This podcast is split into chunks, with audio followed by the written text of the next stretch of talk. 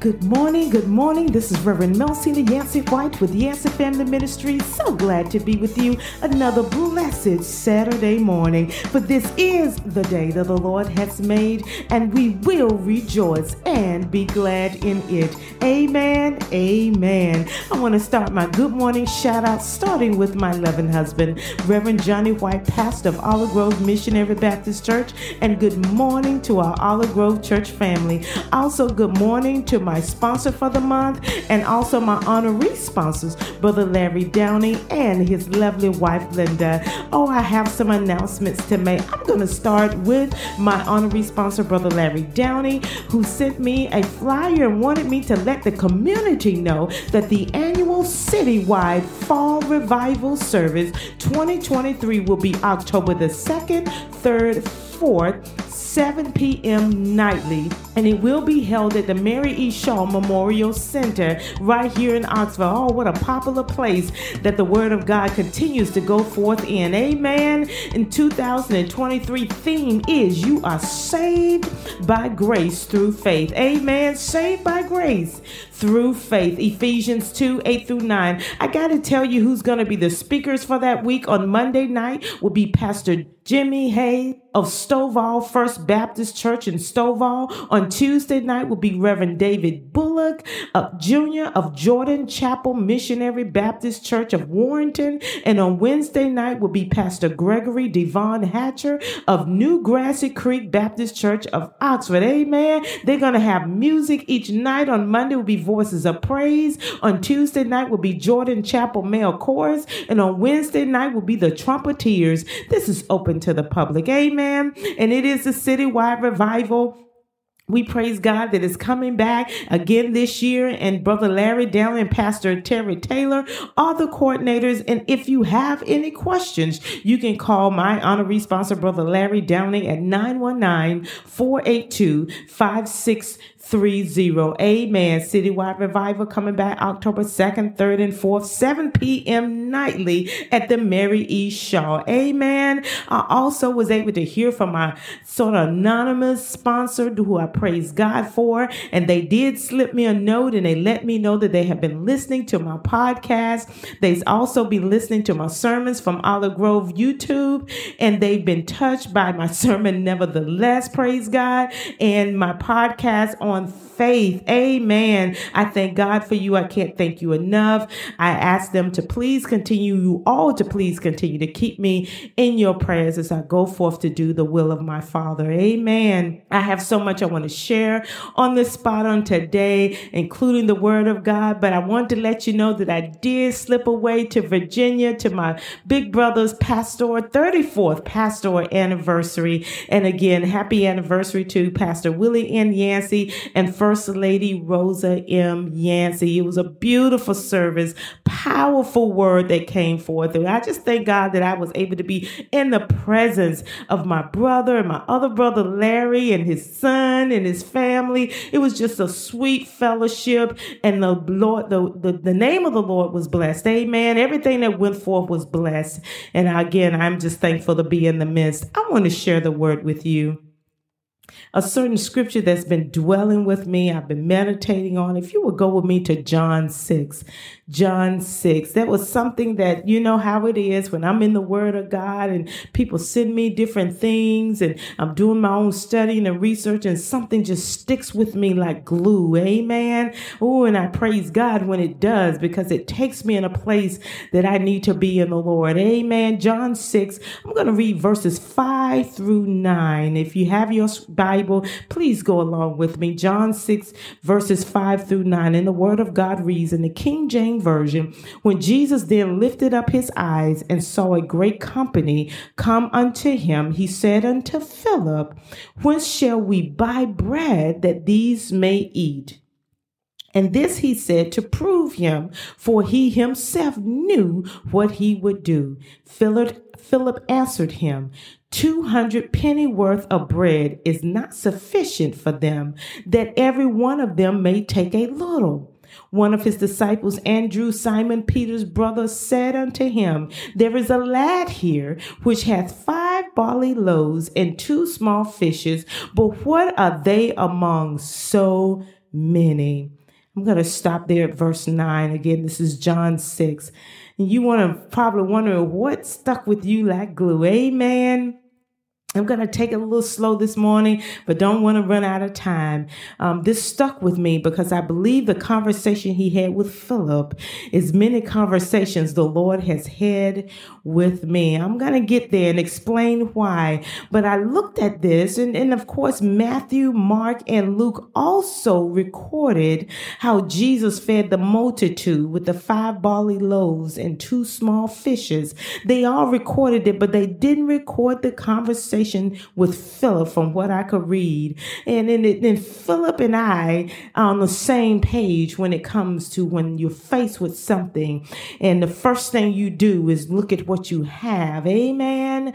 Um, I, am like Philip. Um, when I'm faced with different things in my life, you know, car trouble or repairs to the home or whatever, the first thing I do is go to what I have. Amen. But I want to encourage you today. I kind of have three subjects that I want to share with you today because I want to encourage you with it that He is Lord over the many. Amen. Jesus is Lord over the many. He is also Lord over the impossible. Amen. He is also Lord over your assignment.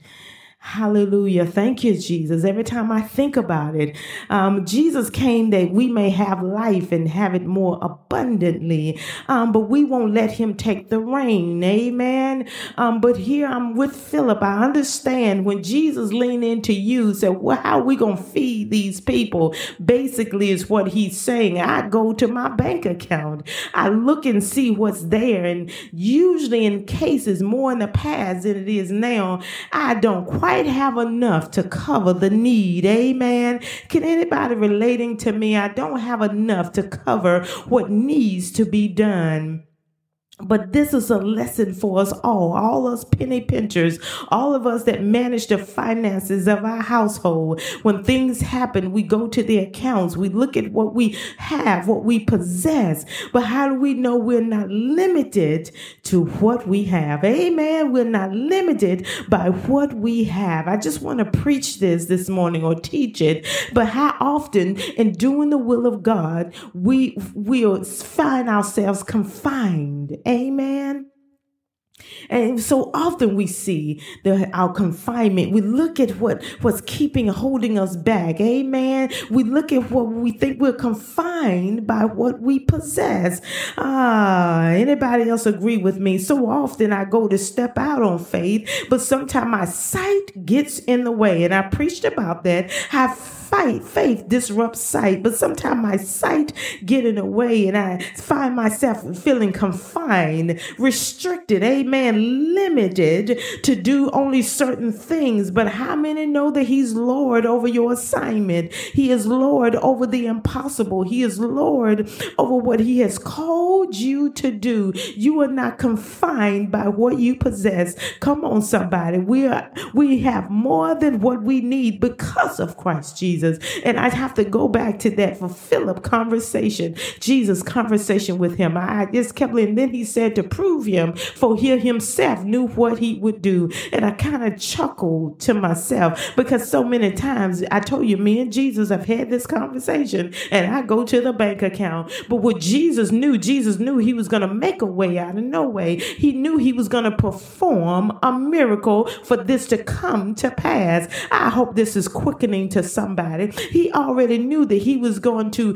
produce something. Come on, somebody. That he was going to bring something into play that will provide the need. Amen. He is a provider. He knew what he was going to do. But when he turned to us and tell us to come out and do something, ah, for us to take care of a need when we're presented with an assignment, we have a tendency to forget that he is Lord of the assignment. Come on, that we lack nothing in Christ Jesus, that we are not confined by what we possess. We're not confined by what we know and what we have. Amen. I pray that this is blessing somebody because this was teaching, this was a teaching lesson to me to stop looking at what I possess when God tells me to do something.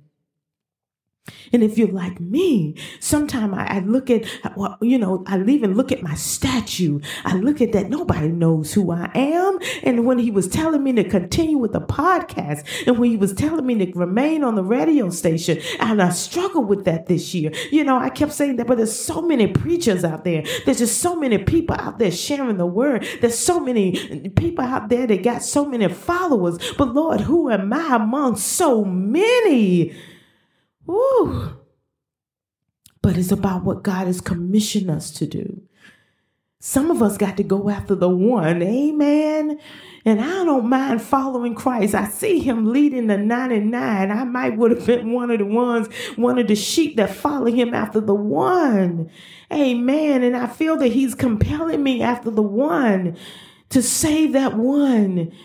And I kept telling, I kept looking at that because so often we look at who we are and what we're lacking and what we don't have and our limitations. Thank you, God, that we feel like we can't do what God called us to do, that we can't be the one that step out on faith. Hallelujah, that we can't make a difference. But I beg the difference today. I beg the difference that we are called by God to make a difference, that we are effective in the gospel wherever He has assigned us to do.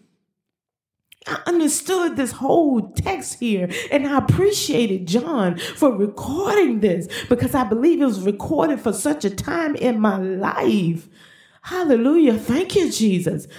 Because so often I look at my purse and I look at what's before me. And sometimes I look at my own limitations and then I look what's before me and I try to cancel it out. I try to pull away from doing what God has called me to do. I try to pull away from the need. I'm telling you, all of us has been called into the gospel. There is a need for salvation in this world. And I don't care where you preaching at in the barber shop, in the beauty shop, wherever God has taken your feet for you to be a, be a vessel for Him. You be effective. You just do the work and watch Him perform the miracles based on for what you need.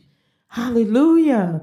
He's not going to leave us nor forsake us. That means He's not going to leave us where we are. There are no limitations in Christ Jesus. He is Lord over the impossible. And I pray that this is encouraging to somebody and that confinement. Can I just deal with that confinement? And that's the work of the enemy when we start to look at who we are and not who he is. Hallelujah. That's the work of the enemy. He's playing these mind games with us. And immediately he shows our show us our shortcomings. He shows our failures. He show us how we have failed so many times in the past. He show us all our mistakes. He show us what we possess that don't even come close to the need that needs to be fulfilled. And that I, I kept getting tickled at Philip, but yet I said, Philip, I'm where you are. I immediately look at what I have when God asks me to see to a need. When it's time to see to a need, I immediately look at what I have and not that He and not trusting that He'll make a way. But I tell you what, over the years, I've learned to go to where my resource is. Hallelujah. Thank you, Jesus. I've learned my resource. My resource is not my job. My resource is not anything that I possess, but my resource is my Lord and Savior, Jesus the Christ. Hallelujah. He's able to deal with my two loaves. Come on, my five barley loaves. Ah, he worked miracles with that bank account. Hallelujah. He worked miracles with my job. He worked miracles with the things that I need to do. He worked miracles with me. Hallelujah. The things I never imagined that I would be able to do. God has done it. He has done it in me and through me. And I can't rejoice enough in the God of my salvation for what he's done. Stop feeling that confinement and stop seeing those limitations. But you worship and you serve and you continue to bless the name of the Lord over your assignment. You continue to bless the Lord over the impossible in your life. You continue to bless the Lord who is over the many. And some of us are dealing with many problems, but He's the Lord over it all. Amen. I pray that that blessed somebody this morning like it blessed me. I pray it was a teaching. Hallelujah. Thank you, Jesus. Lord, thank you. I thank you for all my listeners and thank you all for tuning in and spending time with me today. And remember today and throughout every day to rejoice and be glad. God loves you.